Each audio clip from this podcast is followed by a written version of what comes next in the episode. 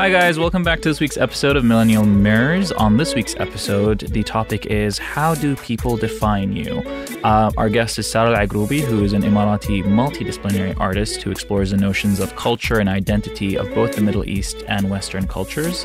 Um, she's the founder of the Letters Project, even though since then we recorded this episode pre COVID. She is now no longer uh, in charge of it. There's a whole team managing it. So, just kind of a uh, disclaimer there for you guys. She's also the co curator of Banat Collective, a creative community that discusses intersectionality, feminism, gender, and identity politics uh, from a Middle Eastern perspective. Uh, so, yeah, she's got quite a lot of interesting stuff going on. Listen in, and hopefully, you'll enjoy it. Hi, Sarah. Hi. Welcome to the podcast. Uh, Thank you for very taking the time. Thank you for having me. Pleasure to be here. So, tell me the story of Sarah Al Agroubi. What part of Agroubi do you want to know? I don't know. Pick a pick the story you want to tell. Um, wow, the pressure's on already, and we haven't even been 30 seconds into this I podcast. know, right? Um, I think I could start and say, you know, I'm Sarah. I was born and raised in Brussels. I'm an artist. Uh, I live in the UAE. I grew up all over the world. Um, I'm a very much a, uh, often at times a black sheep of the herd. Mhm. Um, I feel uh, often that I'm always caught between the midpoint of something, whether it's the duality of culture, the duality of identity, the duality of whatnot. So I would always, yeah, self identify as just an artist that's living my life. and you are half Emirati, half Syrian. Syrian. And is that what you where why you think there's so much duality in your life? Definitely. Um, like I said, um, being um, or uh, struggling with this idea or this notion of like a duality growing up. Um, it was interesting growing up in the West, knowing that uh, cultural identity or the cultural fabric that you belong to isn't necessarily at the forefront of your identity. People don't uh, care very much where you're from and your background. And in Brussels, uh, they very much advocate for um, mixes. So when I kind of came in, I always self identified as half Emirati, half Syrian. And so when I came back to the UAE, that's when the pressure cracked down and people started to tell me or define me in a way um, that suited their understanding of what an Emirati should, could, or would look like, or act like, or sound like. And for me, that was just such a point of like, there was serious like cognitive dissonance that took place for me after that happened. And I was just like, but I'm going to be me. I don't need somebody to tell me how I need to be. So, And how did you kind of react?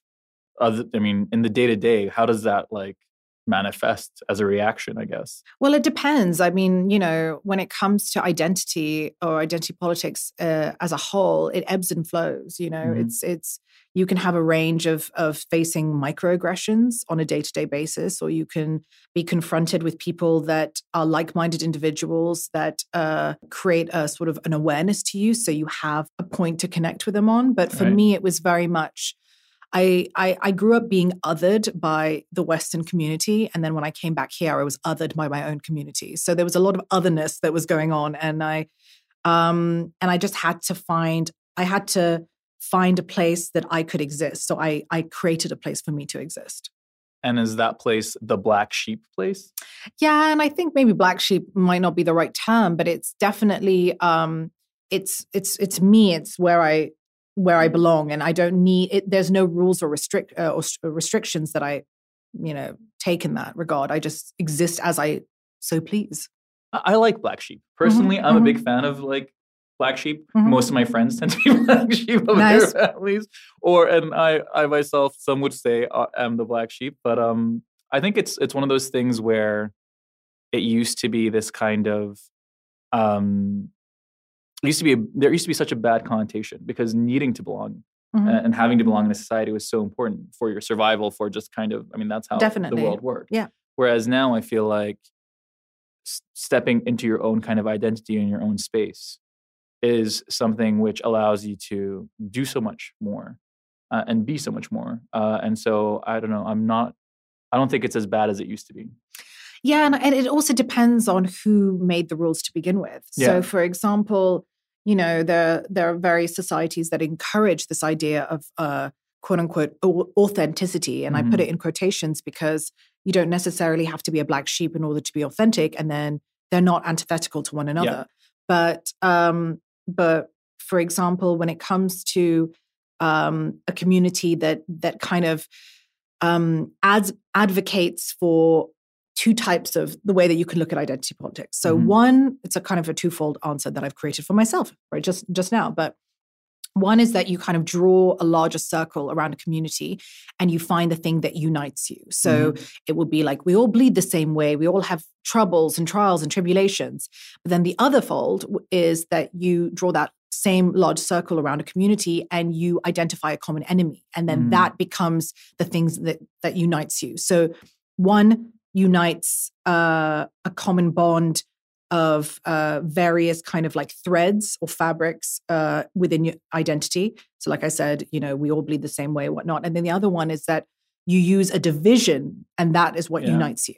And so, I think within the region, we have almost a split personality when it comes to that. People enjoy um, being the sort of uh, homogenous uh, fold of like, oh, we are all of the same ilk. We yeah. all uh, woven from the same fabric. Right. But then they also enjoy this idea of like, let's unite and have a common enemy that we can all agree and, uh, you know, uh, like exist to, to, to, to fight. Yeah. Exactly. Um, it's interesting because, I mean, one of the things that some I sometimes get criticized for for this podcast mm-hmm. is that I only look at the negatives of our culture, which I don't agree with at all. Mm-hmm. I, and, and I always used to end um, the episodes with what's the part of your culture that you always carry with you. And mm-hmm. so many people, uh, the answer to that would be hospitality, because mm-hmm. like here in the Middle East, your hospitality is just something you're so trained and it's like such a big part of you and it's interesting that like i had people that are so so different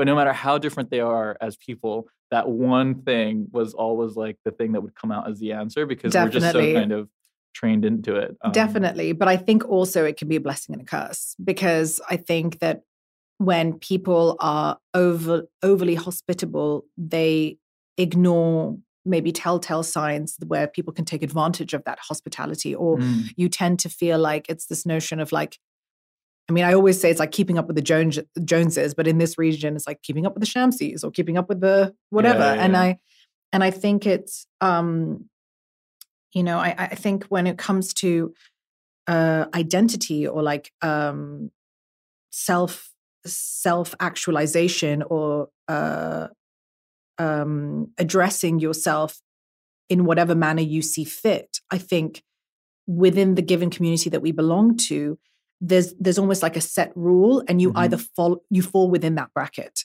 so i i, I had this uh, experience which is uh, it was a really kind of it really cemented my my my understanding of where I sit within that uh, threshold.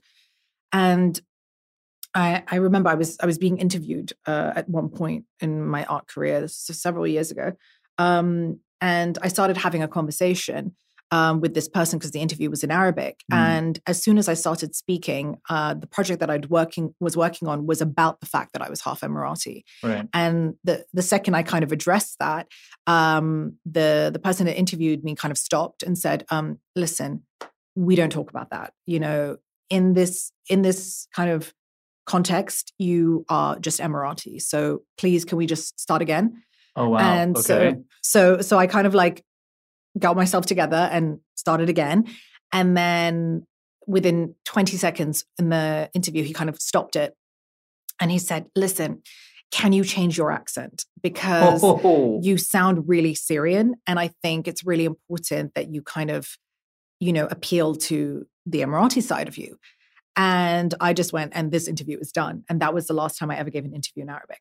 Wow. And um, and that was a few a few years ago yeah. and i think that really cemented this kind of awareness of how people kind of operate within the sphere of identity so i think i think that's very interesting and i think the dismissal of almost like a, half of your mm-hmm. identity mm-hmm. i mean like or half of your let's say um heritage yeah is is a bit insane um is that one of the things that led you to kind of start something like the Letters Project, where you kind of realize that people aren't always going to be able to say what they want to say, how they want to say it, and so giving them. I think so. Yeah, I, I think so. Uh, well, with, First of all, can you tell people what the Letters oh, Project Oh, sure. Is? Yeah. yeah, definitely. So uh, the Letters Project, it's uh, the lettersproject.co on Instagram, um, uh, was born kind of through this um, this need that I had to um, use social media as a platform to discuss uh, sociocultural content. Mm-hmm. And often at times I would sit there and kind of unpack or dismantle ideas that I thought were really interesting. And I was often at times getting information sent back to me uh, through followers that mm-hmm. said, you know, oh, yeah, I agree, or I echo the same sentiment, or whatnot. And then it turned into, it started in London, and then it turned into this place where people wanted to have um, like a permanent location where they could read these stories and mm-hmm. and and understand their own experiences and see themselves reflected in in in my my stories. So it turned into this platform where i was like well send me a letter. It's anonymous. Mm-hmm. um, you send a letter through a web link. The web link uh, doesn't ask for any personal details and you just speak your truth. And then that gets uploaded as as a as a post on on instagram and what's interesting um, is that the thing that kind of uh, almost blew up or made the Letters Project blow up was a story that someone wrote about being half Emirati. Okay. So that was uh, someone uploaded it onto Twitter that then got retweeted like 900 times and was like, there was thousands of comments on it. And then that led to like this explosion on the Letters Project. Wow. So, um, but the Letters Project is, I mean, the way that I see it is that um, it just kind of came to me. There's a there's a kind of a an anthropologist, somewhat like I think she's a psychiatrist and a sociologist and an anthropologist. I think Brene Brown, mm-hmm. and she wrote uh, this book called The Power of Vulnerability. And in the book, she discusses that we are uh, very much in a culture um, of scarcity. Mm-hmm. And what she means by that is that we are hyper aware of the lack in our culture. And that could be lack of, you know, I'm not good enough. I'm not rich enough. I'm not placed on the socio-economical ladder high enough. I'm not mm-hmm. pretty enough. And all of these like self deprecating, almost imposter syndrome esque things that take place pushes us within a framework where she argues that people that are are in uh, uh, or have this notion of scarcity in their culture um, know that scarcity thrives in shame shame prone cultures. Um, and that is very interesting because that is a direct response to the letters project where a vast majority of the letters do talk about vulnerability and mm-hmm. through shame and through trauma. So i think that was where the kind of letters project came to be. Well i think the reason why something like the Letters Project would be successful is because of the fact that shame is such a big part of, I mean, a lot of people's existence, not just mm-hmm. in the Middle East, but mm-hmm. I think there are so many kind of rules and regulations on what is and isn't allowed. And sometimes even like the very first episode of Millennial Mirrors was called Abe. Mm-hmm. And and what is Abe is a moving target. Mm-hmm. Depending on who you are, whether your your gender, your socioeconomic background, your nationality, all those things completely shift that target. Definitely. And so what might be completely fine in your opinion yeah. was definitely not fine in someone else's opinion. And so it becomes this thing where you're always wary to a certain extent and you're always kind of wondering whether what you're doing is going to bring shame because at the end of the day especially in a collective society you walk out and you don't only represent yourself you represent yourself and your family and your extended family so on and so forth definitely um, so i think something like the letters project where people are holding on to something that they might feel so ashamed about, but they can't necessarily share or live um, in terms of their truth. It's a nice, it's it's it's an amazing escape to almost to definitely. And I and yeah, I do agree with you in the sense that you know the um the barometer or the by way of measure of what we consider shame is is relational it's mm-hmm. uh, contextual and it's individual yep.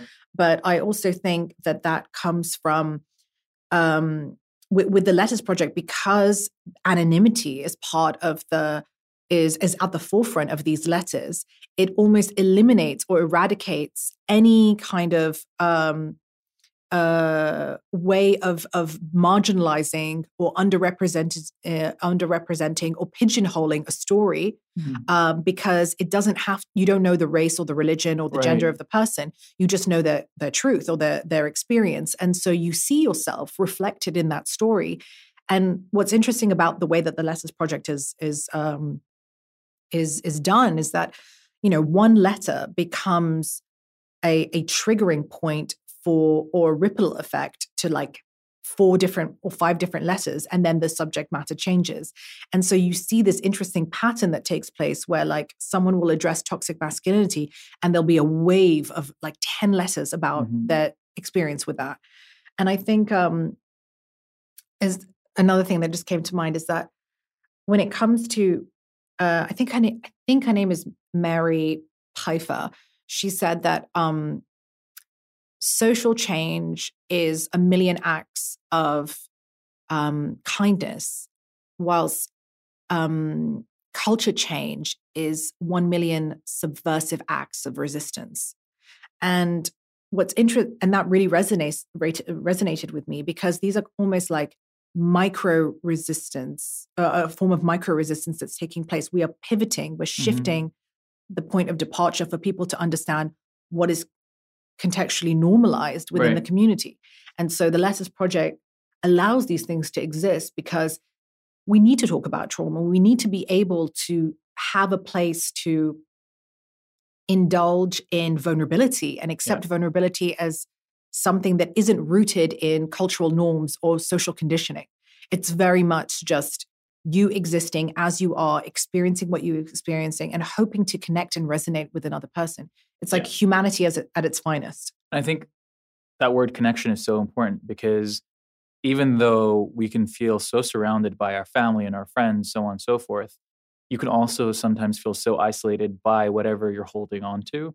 And a lot of that is because you might not necessarily see that narrative or see that story out there in the world because no one talks about it. And I think something like the Letters Project allows people to kind of see those narratives, those experiences um, somewhere and realize, oh, I'm not alone. Someone out there has gone through this trauma. Someone out there has experienced what I am experiencing. Definitely. And that gives you hope almost. yeah, definitely. You know? So I definitely think that's that's that's something that's much needed. Um, and what about the Banat Collective? So Banat Collective uh, actually uh, was started by a amazing uh, curator and artist by the name of Sara Safwan. Mm-hmm. She um, started sort of this because she also found that there was a lack in or a cultural gap that took place in the community where um, we needed a space for uh, the to discuss the notion of womanhood and the female mm. experience and the inter- intersectionalities that exist within that um, within the MENA region. Because when you talk about underrepresented or marginalized communities, being a woman and being uh, within that kind of framework is is definitely something that is on the periphery that needs to be brought to the forefront. Right. So Banat Collective is is about that, um, and so she's the founder and curator, and I'm the co-curator. I've been brought on board as a co-curator where we're working on a a project together um, for an exhibition tackling the preconceived uh, notions of what a woman is called the, the mystical woman. And so, how do we define or redefine what a woman should be with all the like notions of fetishization, mm-hmm. objectification, and and how do do women within the MENA region see themselves, and how can they begin to unpack and dismantle those ideologies and how can they reframe and provide a counter narrative to the existing one? And i guess what do you my question there's so many questions that came out of that. Go ahead we've got all day. Um, yeah. I mean in terms of first of all what are the because it's a collection of essays if i'm not mistaken right that were submitted uh, so no, so the first part is uh, the middle in the middle of it all, mm-hmm. um, middle of it all, uh, which was um, an online publication that mm-hmm. brought stories of the coming of age. Right. Uh, but now, what's what Banat Collective is trying to expand on uh, is uh, an actual exhibition of artwork. Artwork. So okay. there will be, you know, uh, ranging from installation to performance to uh, paintings to to actual written essays. Um, so you have this so, sort of full range of the female experience Mhm. uh, documented in these creative outlets, um, and then that will hopefully translate into an actual exhibition. But then also alongside feed into a podcast, feed into to all, many different things. And what do you- what about women who will just say, "Listen, I'm fine with my narrative. My life is just freaking dandy. Stop trying to deconstruct it." Yeah, and that's and that's pers- perfectly fine. But I think one we we cannot ignore Mhm. that the narrative that has been set for us has been given by the patriarchy and has been Mhm. given by uh, by an overarching uh, voice. And I think what the um, what Banat Collective does so brilliantly is that it provides alternative uh, answers or solutions to a larger problem, which Right. is that there are many voices. There is a range and a diverse and rich culture that exists within uh, the MENA region. And the underrepresentation of women needs to be brought to the foreground because it needs to be for women by women. Right. And so that's what, what it's about. Many voices need to be represented. Mhm. Do some voices matter more than others? No. So how do you know which voices are you going to represent? It comes from uh, what is the overarching framework and what is the Mhm. overarching message. Um, I think if there is a need to discuss a certain topic, it depends on whatever that uh, visual exploration or creative outlet is going to be. So if I, once again, it goes back to that Mhm. barometer, like where do you measure, um, you know, the female experience, or where do you measure, for example, toxic masculinity? You know, is like a simple, you know, handshake something, or Because is I'm it? I'm asking because you're the one who's you, you're you're Yes. co-curating this uh, this exhibition, right? Mhm. So technically speaking, you and the co-founder are curating this. So you would be deciding what voices, I guess, are more highlighted. So I'm just wondering how you go about that. Well, actually, uh, the way we go about it is that we uh, narrow down strong because as as artists and curators, we are Mhm. able to very quickly identify what is a strong piece of work, and that comes from like visual execution, conceptual thread, and how it's being relayed, how the message is overall being con- conceived and perceived, Okay. um, and that goes through like a, a very standard list of like design and art principles, and then you go down that list. So that gets narrowed down. Mhm. And then once that's narrowed down, that's taken into an advisory committee, which is involved with people from all walks of life, some people that aren't artists themselves. okay. And so from there, we uh, we shift the the conversation so it's multiple voices being able to see the overarching framework that perhaps would either be overly like exhausted through people who are creative lenses Mhm. and they just want to show their lens and and whatnot. But I think the alternative gaze is very important. So uh, and then from there we will kind of narrow it down. Yeah, I was just wondering because I mean, I, I'd assume there would be a bias if it was just kind of two people kind of picking out the narratives or the voices that are shown. Yeah, So, no, yeah. we we we work really hard to make it as inclusive as possible. Mhm. At the end of the day, nothing in life can be 100% Um, yeah, inclusive. course, yeah. There has to be some kind of uh um uh, some kind of not restriction but constriction maybe. Mhm. And um, so we kind of go through this filtration process, which allows us to look at it from the uh, inside out, but then very much the outside in. Okay. So, Well, you're doing a lot of interesting work, but looking at your life now, can, how is it different than what you expected it to be like 10 years ago when you were, when you had, what were your Hmm. expectations like versus how it's turned out, I guess? Well, to be honest, I didn't really have many expectations, and that's because I I truly believe in the power of now Mhm. and this idea that I cannot really be greater than myself unless I believe in something greater than myself. Even 10 years ago. Yeah, I mean, Wow. and so I um I always knew that there was a a reason for me to be in that particular moment. And there's like, for example, there's a reason why I'm sitting here right now opposite to you in this very moment. And the way that my life has planned out is exactly the way that it had to be. Do you feel your priorities were different 10 years ago versus where they are now in terms of where you focus? No, but I think that um, I have been confronted with more obstacles along the way. Mhm. And I think I could have made a choice where uh, conformity could allow me to relinquish and remove those obstacles. But I am not very much a person that fo- I follow the beat of my own drum Mhm. and a nonconformist. So I very much um, the way that my life has planned out and where I am now is is exactly where I need to be. Okay. So we're going to be talking about how people define you. Mhm. What makes you qualified to have a discussion about this It's topic? so interesting. Even the way the question is phrased, I was just like, I don't like the way this question is phrased.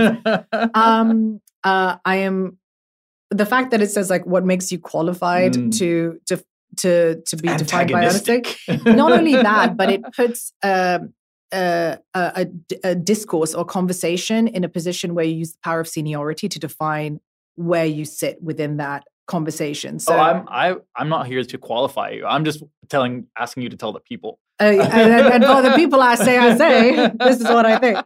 Uh, no, but I mean it, and um, uh, there needs there never needs to be a justification why people uh, Are having a discussion. a discussion about you. I Mhm. mean, point blank. Period. If it's about you, you are not just the the the narrator of that discussion, but you are the subject of that story. So you by default have the qualification to discuss it. So so yeah. But anyways, so yes, the answer is I am qualified. Full drop stop. drop the mic, walk away. Yeah. I like that. Okay, so um, thank you so much for joining me on today's episode. We're about to jump on to the topic side of things. Um, thanks to everyone for listening. You guys can find all the links to where you can find out more about Sarah in the episode description. You can also hear the rest of our discussion about how people define you on Wednesday. So make sure to subscribe wherever you're listening if you're not already so that you don't miss anything. As always, I love your comments and messages, so keep them coming. Uh, this is Mshad Al signing out. Bye, guys.